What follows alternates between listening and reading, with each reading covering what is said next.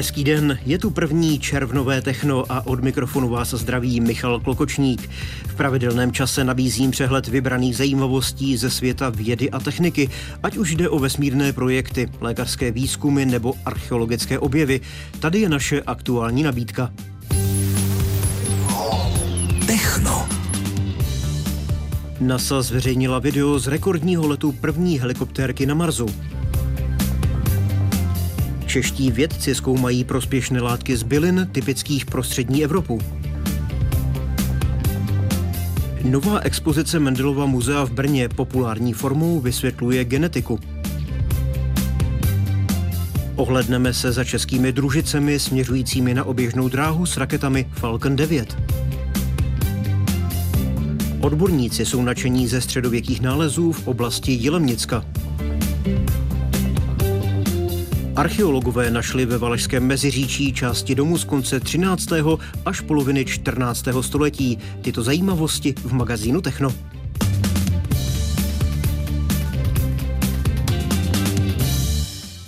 Americký národní úřad pro letectví a vesmír zveřejnil video z rekordního letu helikoptérky, která je už víc než rok na Marsu s robotickým vozítkem Perseverance. Při svém 25. letu začátkem dubna malý vrtulník urazil 704 metry a letěl rychlostí 5,5 metru za sekundu. Rekordní let co do vzdálenosti a rychlosti se uskutečnil 8. dubna, ale posílání videí z Marsu trvá déle než posílání fotek. Vrtulník tak překonal svůj předchozí nejdelší let z loňského července, který měřil 625 metrů. Rychlostní rekord nebyl tak výrazný, už několikrát letěl rychlostí 5 metrů za sekundu. Helikoptérka se vznesla do výšky až 10 metrů.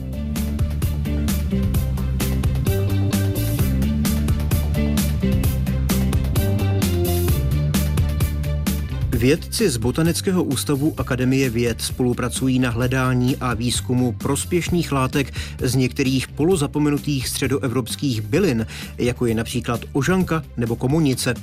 Zajímají rostliny, které obsahují skupinu látek nazývaných flavonoidy, které vykazují mimo jiné protizánětlivé účinky. V budoucnu by mohli najít využití v dermatologických preparátech, přípravcích na ošetření otoků, křečových žil, exémů nebo akné. Současný výzkum se zabývá rostlinami typickými pro Česko a střední Evropu.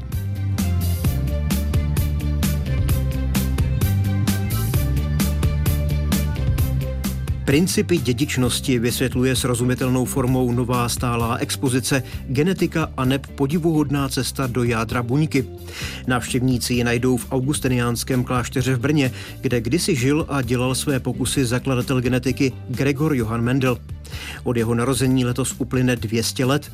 Expozice doplňuje a rozšiřuje dosavadní nabídku Mendelova muzea, zaměřeného hlavně na Mendelův život – Nová výstava poskytne zábavnou formou základní informace o Mendelových pokusech a objevech, přiblíží návštěvníkům základy genetiky i molekulární biologie.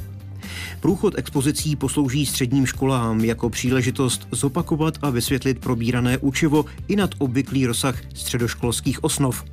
Zároveň má navnadit a natchnout potenciální budoucí vědce. Posloucháte Techno. Aktuální informace ze světa vědy a techniky. V roce 2022 se na oběžnou dráhu dostali už tři české družice a všechny tři letěly na raketách Falcon 9. Tou poslední byla 25. května i Planetum 1, kostka velká 10 cm, ve které je množství důležitých přístrojů. Jak uslyšíte v příspěvku Blanky Černé, tento CubeSat se od jiných liší mimo jiné tím, že jeho hlavní misí je vzdělávání.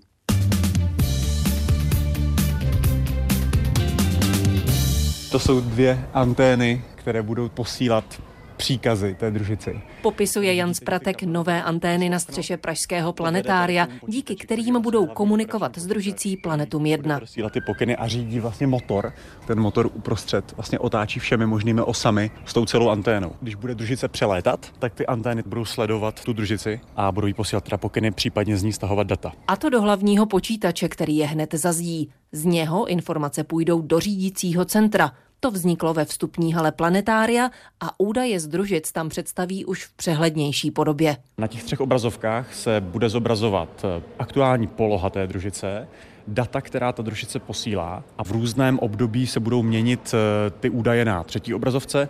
Potom později už tam budou fotky, které ta družice pořídila z oběžné dráhy a které poslala na Zemi. Z prosklené kukaně, velké zhruba 3x2 metry, bude družice také dostávat pokyny, například, aby se otočila. Planetum 1 má totiž aktivní orientační systém nové generace od výzkumného a zkušebního leteckého ústavu. Díky němu bude Planetum 1 zřejmě nejlépe v prostoru orientovanou družicí této velikosti na světě. My vlastně, jakmile bude přelítat nad nějakým územím, tak jim můžeme říci, hele, ještě to nestihla vyfotit, tak se nám otoč zpátky a pořiď tu fotku. Družice má v sobě také výklopný přístroj na měření magnetického pole Země. Asi tím hlavním vědeckým přístrojem, nebo spíš čidlem, které tam je, tak je opravdu výklopný magnetometr, který se vzdálí právě od toho těla družice asi o nějakých 8 cm, protože nechceme, aby ta data, která bude magnetometr eh, zaznamenávat, aby byla nějak rušena magnetickým polem, které budou generovat samotné počítače té družice. Takže my budeme chtít zaznamenat velmi zajímavá data o intenzitě magnetického pole planety Země ve chvíli, kdy se nám zvyšuje aktivita Slunce. A to je teď právě toto období. Takže my očekáváme, že bude mít data opravdu nějaká zajímavá. Kromě přístrojů je na palubě družice i nezvyklý pasažér, necelé 2 cm vysoký skleněný hurvínek. Planetum 1 je hlavně vzdělávací projekt. Studenti se díky němu budou učit ovládat a programovat družice. V kinosále Planetária vznikne obdoba velína kosmické agentury. Tady budou děti například i pájet, budou si sestavovat vlastní antény, se kterými se budou snažit navázat spojení s tou družicí a podobně. Družice Planetum 1 bude obíhat Zemi ve výšce zhruba 520 kilometrů a na její dráze mezi zemskými póly by na ní stále mělo svítit slunce, což jí umožní dobíjet baterie ze solárních panelů. Planetum 1 bude se Zemí komunikovat přes rádiové signály. Její data tedy budou moct přijímat radioamatéři z celého světa. Vědecko-technické novinky na vlnách Českého rozhlasu Hradec Králové. Oblast Krkonožského Jilemnicka je bohatá na středověké nálezy.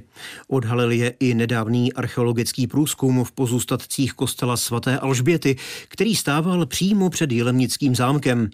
Právě tam natáčel s archeologem Martinem Vitkovským kolega Karel Sladký.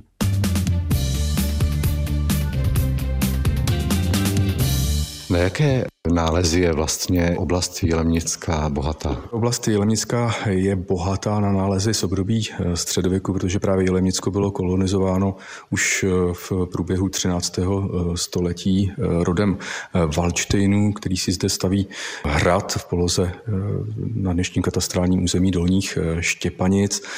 No a pod hradem vlastně pět kilometrů směrem na jich zakládají městečko Jilemnici. Takže právě v, z období toho středověku těch nálezů je velice mnoho. Ten středověk a samozřejmě období raného novověku a po celý novověk je Jilemnicko eh, plné. Jaké středověké nálezy dokládají právě to osídlení? Takovým nejčastějším eh, nálezem keramika jsou to fragmenty keramických nádob, mohou to být ale i celé nádoby. To se dá v podstatě najít na poli, když je ráno, ale potom takový ty zajímavější nálezy potom samozřejmě souvisí tedy s tím archeologickým výzkumem. Právě eh, v Jelemnici se nedávno konal archeologický eh, výzkum pozůstatých kostela svaté Alžbety, který stál hnedka před Jilemnickým eh, zámkem.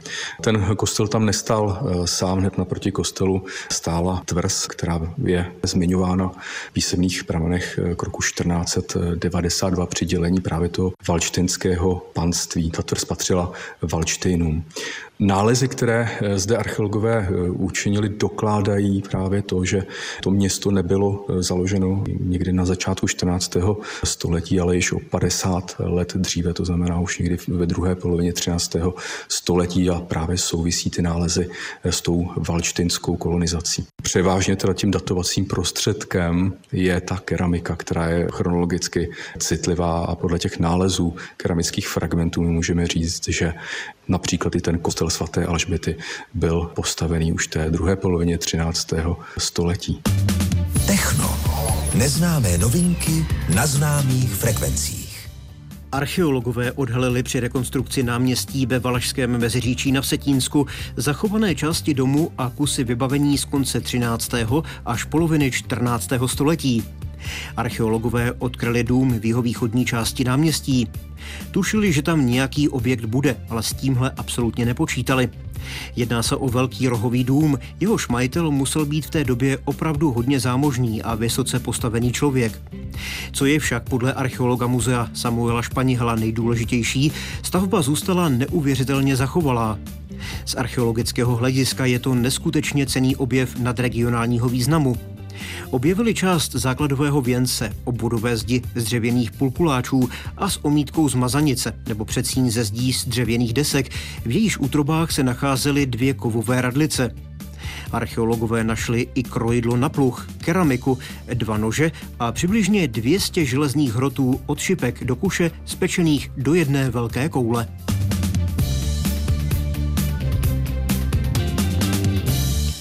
A z je to všechno. Další výběr vědecko-technických zajímavostí vám nabídneme zase za týden. Michal Klokočník vám od mikrofonu Českého rozhlasu Hradec Králové přeje hezké dny. Mějte se dobře.